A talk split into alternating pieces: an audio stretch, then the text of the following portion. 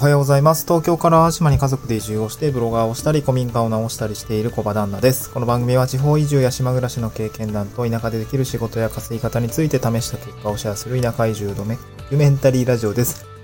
えー、おはようございます。えーと今日はですね、まあ、淡路島も、淡路島もすごく快晴で、まあ、今日は午前中ちょっと荷物をね、引き取る必要があるんで、ちょっと午前中は、えーと、まあ、デスクワークをして、まあ、午後からですね、えー、古民家の片付けと、まあ、いろいろね、今工事も進んでいるので、えーと、なんて言うんでしょうね。えー、まあ、ちょっと、内装を片付けないと、ちょっと中の工事まで入っていけないっていうことで、ちょっと引き続きまた片付けをやっていくっていう感じですね。はい。今日はですね、えー、ちょっと古民家のお話をしたいなと思います。えっと、トークテーマですけれども、古民家のリノベーション始まりました。古民家の工事が始まるまでの流れというような形です。まあ、これまで、まあ、私が、えー、まあ、地域おこし協力隊として、まあ、移住をしてきて、まあ、あの、限界集落の方の古民家を直していくっていう、あの、仕事をしているんですけれども、まあ、古民家の工事、まあ、古民家どうするのかっていうと、まあ、これちょっとね、やりながらじゃないと決まんないところもあるかもしれないですけど、一応ね、えー宿泊施設、宿宿泊設備を兼ね備えた、まあ、複合拠点みたいな感じでですね、えー作っていこうかなと思っています。まあね、あのー全然 どうなるかわかんないんですけど、まあそんな感じで進めてるんで、まあ古民家のリノベーションを今やってるって感じなんですね。うんまあまだリノベーションっていう、リノベーションのリの字も始まってないんですけど、まだ片付けて壊してばっかりなんで、はい、壊してばっかりですね。で、えー今日はですね、そんなお話で、えーこれまでの流れについて少し振り返っていきたいかなと思ってます。で、まあ、移住するときって古民家を取得をして直して住むみたいな、あの方も結構多いし、僕もなんか憧れてましたね。憧れてましたって言ってるのは、あの 移住する前の話なんですけど、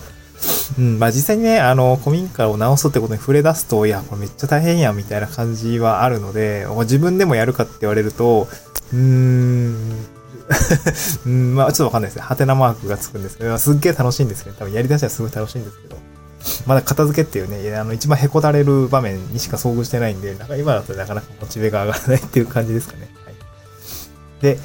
古民家ですね。移住するときに古民家をこう取得をすると思うんですね。で、ちょっと私は行政案件で関わっているっていうところもあるので、古民家を取得するプロセスは、あの、特に経験はしてません。うん。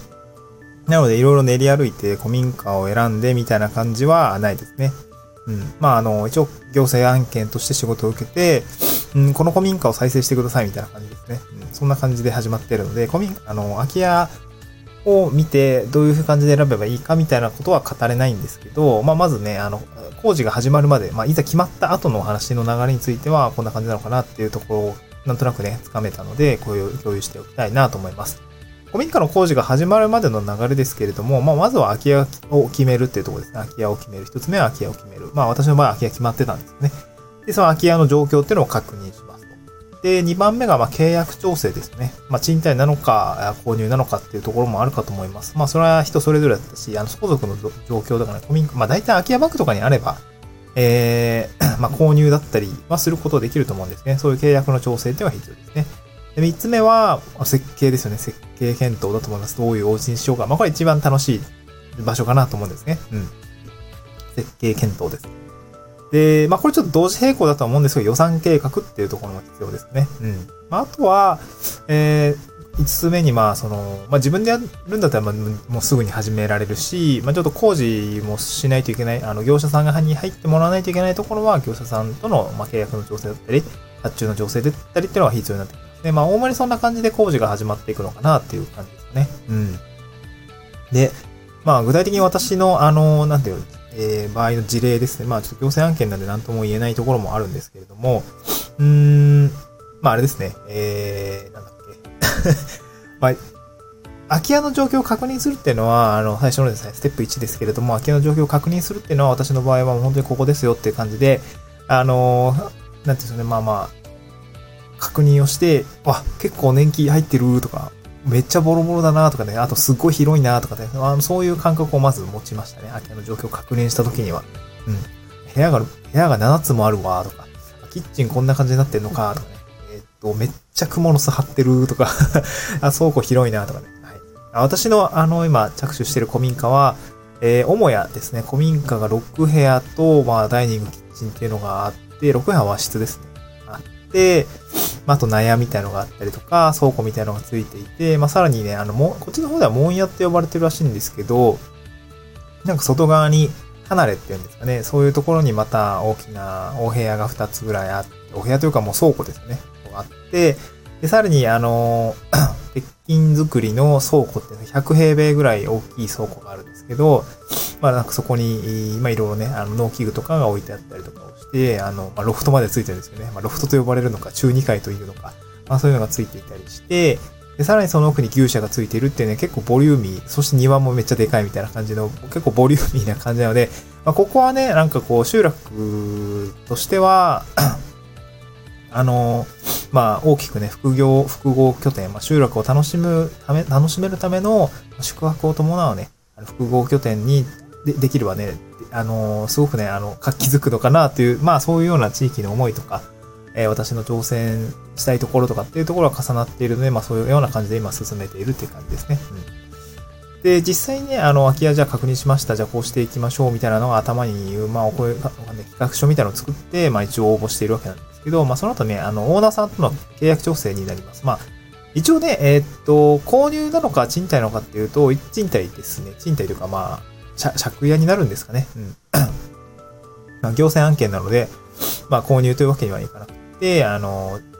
賃貸というような形になってます。で、なので、賃貸だとさ、あの、DI するんですけど、契約で普通、あの、賃貸終わ終わったら、あの、修繕の復旧義務みたいなのあるじゃないですか。そういうのって、一般的な、あの、賃貸契約書とかだと、なかなかね、ひな形とはそぐわないところがあるので、やっぱりここの個人間の契約とか、オーナーさんとの折衝っていうのは必要になってきますね。うん、まあ、しっかり巻物というか、契約書はや、あの、しっかり根詰めて、えー、日付合わせてですね、議論をするといいかなと思います。まあ、私の場合はその賃貸なんだけれども、ほぼ何でもしていいよ、条文みたいなのをつけてもらいました。はい。えー、まあ石垣と、まあ今ね、あのツイッターでもつぶやいてるんですけど、石垣取ってもいいし、あの、道作ってもいいし、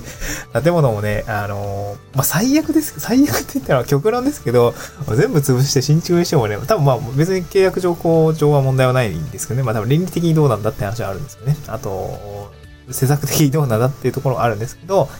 あの、まあ、あの、なんだろうな、DIY して、別に元に戻さなくてもいいよみたいな条文をつけてますね。はい。あと用途的な話ですかね。なんかこ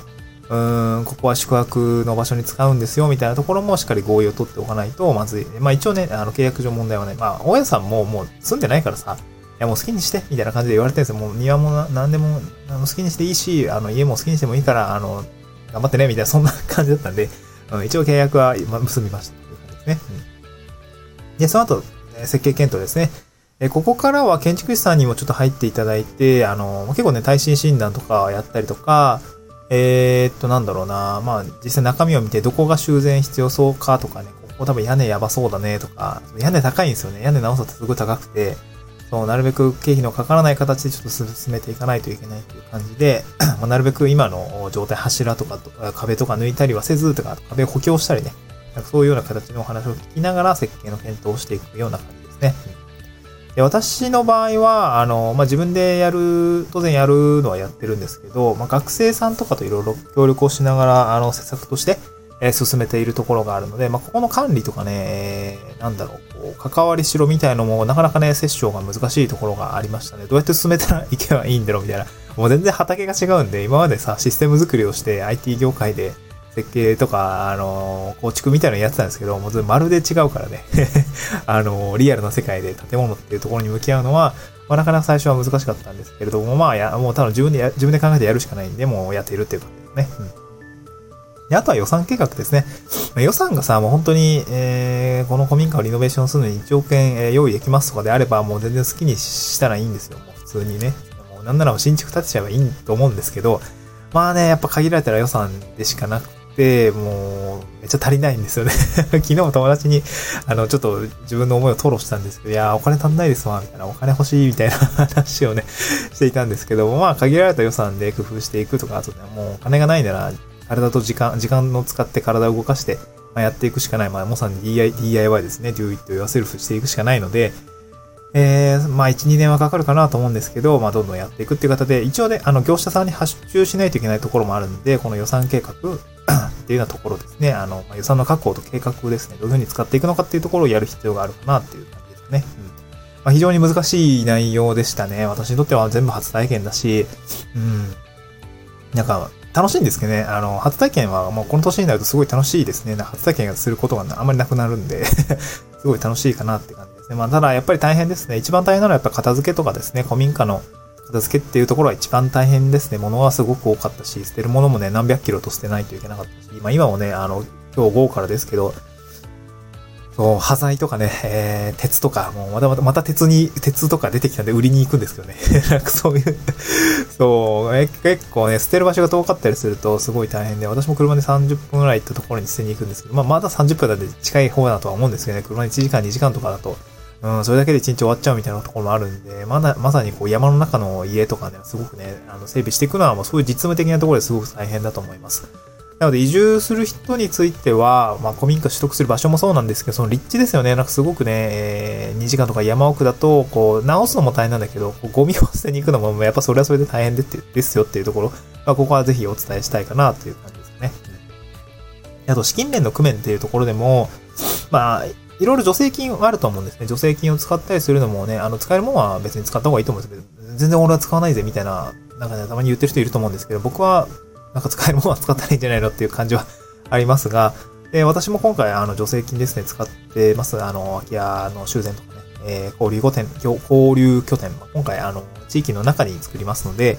え、交流拠点としても使っていただけるような形っていうところで補助金の助成要件みたいなところですね、適用要件っていうのがあるんですけど、そういうところをしっかり理解しないと、えー、補助金降りないので、そういうところをしっかりですね、あの、読み解く力みたいのもね、あの、つけておくといいのかなと思います。まあ、会社員とかでやってれば、えー、まあ、会社員でもあれか、こう工場で働いてるとかだと、あんまりこう、契約書を読むとか、まあ、規約を読むってそういう習慣ないかもしれないですけど、まあ、あの、まあ、普通に個人で暮らしていてもさ、なんかサービスを契約するとかって契約書すっごいちっちゃい字とか読む必要があると思うんですけど、そういうのに、こうなんか、慣れ親しんでおくとですね、あんま抵抗はないかなという感じがしますので、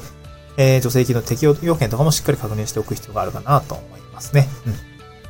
まあ、今日はそんな感じですね。まあ、これまでの、まあ、古民家リノベーション始まりましたよって感じですね。今の状況をお伝えした上で、古民家の工事が始まるまでの流れについてですね、お話をさせていただきました。まあ、いろいろね、個人でなんか移住するときに、えー、家を購入してみたいな形ではない、私はそういう今状況にないんですけど、まあ、あの、なんか2回寄るとか、エッセンスみたいなところが、えー、汲み取っていただければいいかなと思いました。今日は合わせて聞きたいですね。古民家の活用の悩み、残地物の撤去でハマった3つのポイントということでですね。えー、そう、今一番苦労している古民家のな、あの、中身を片付ける仕事っていうんですかね。まあ、そういうところで、ここハマってしまったなっていうところがあったりするんで、そこをね、あの、この、合わせて聞きたいに入れておきました。なんか古民家を直して、なんて言うんでしょう。なんか使いたいみたいな人がいたら、こういう苦労が待ってるよっていうところはですね、あの、私お話、経験したことをお話ししておりますので、えー、ぜひ聞いてみてください。また次回の収録でお会いしましょう。バイバーイ。